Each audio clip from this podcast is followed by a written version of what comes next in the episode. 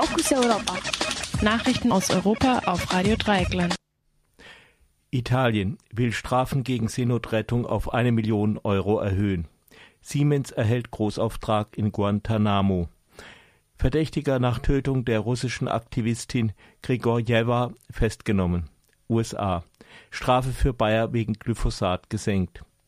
AfD darf wahrscheinlich mit 30 Kandidatinnen bei Wahl in Sachsen antreten. Italien will Strafen gegen Seenotrettung auf eine Million Euro erhöhen. Fahren Schiffe der Seenotrettung ohne Erlaubnis in italienische Gewässer, können sie bald mit bis zu einer Million Euro dafür bestraft werden. Das neue Gesetz soll den Behörden auch erlauben, Schiffe zu konfiszieren. Die italienischen Abgeordnetenkammer stimmt heute über diesen Gesetzentwurf ab. Anschließend muss er noch durch den Senat. In beiden Gremien haben Matteo Salvinis rechte Partei Lega und die populistische Fünf-Sterne-Bewegung eine Mehrheit. Schon jetzt können Schiffe der Seenotrettung per Notdekret mit bis zu 50 Euro, äh, 1000 Euro bestraft werden. Mit hoher Wahrscheinlichkeit sind gestern wieder 115 Menschen auf dem Mittelmeer gestorben, nachdem sie mit ihrem Boot gekentert sind.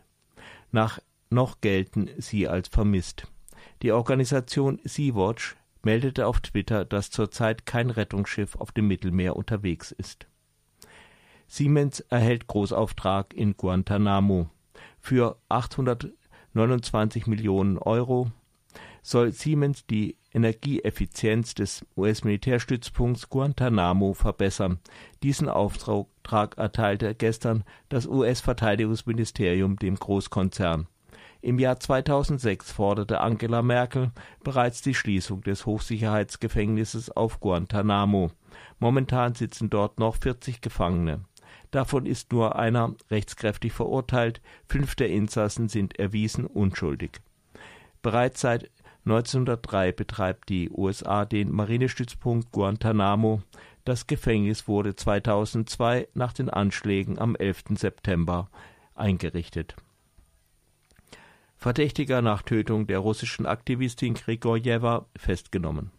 Nur wenige Tage nach der Tötung hat die russische Polizei einen dringend Tatverdächtigen festgenommen. Die LGBT-Aktivistin Jelena Grigorjewa wurde in der Nacht von Samstag auf Sonntag in St. Petersburg erstochen. Festgenommen wurde jetzt ein 38-jähriger Mann aus Kirgistan. Bei der Tat soll es sich laut Polizei um einen persönlichen Konflikt gehandelt haben. Bei der Verkündung bezeichnete die Polizei Grigorjewas Leben als asozial. Der, die LGBT-Community bezweifelt, dass diese Ermittlungsergebnisse stimmig sind.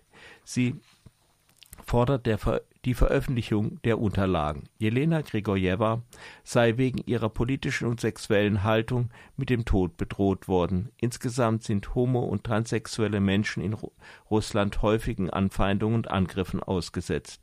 Grigorjewa hat sich für die Rechte homosexueller Menschen in Russland eingesetzt und sich auch an Protesten für politische Gefangene und gegen die Annexion der Krim beteiligt.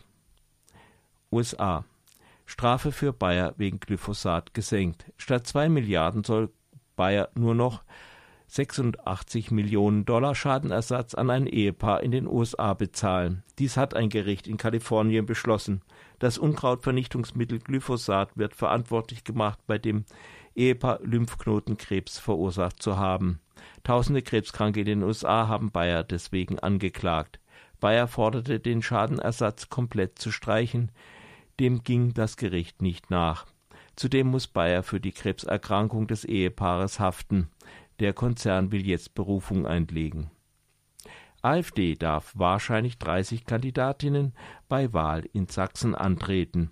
In einer vorläufigen Entscheidung hat der sächsische Verfassungsgerichtshof weitere Kandidatinnen der AfD für die Landtagswahl zugelassen. Zuvor hatte die Wahlbehörde nur 18 Kandidatinnen anerkannt. Die Ernennung weiterer 43 wurde zurückgewiesen, da sie nicht am gleichen Tag stattgefunden habe. Dass dieser Schritt rechtlich legal gewesen sei, hatten Rechtswissenschaftlerinnen mehrfach bezweifelt.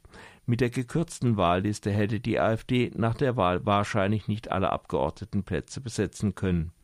Die endgültige Entscheidung über die Wahlliste will das Gericht am 16. August treffen und dann auch begründen. Die Landtagswahl in Sachsen findet am 1. September statt und das waren sie, die Fokus Europa Nachrichten von Radio Dreieckland.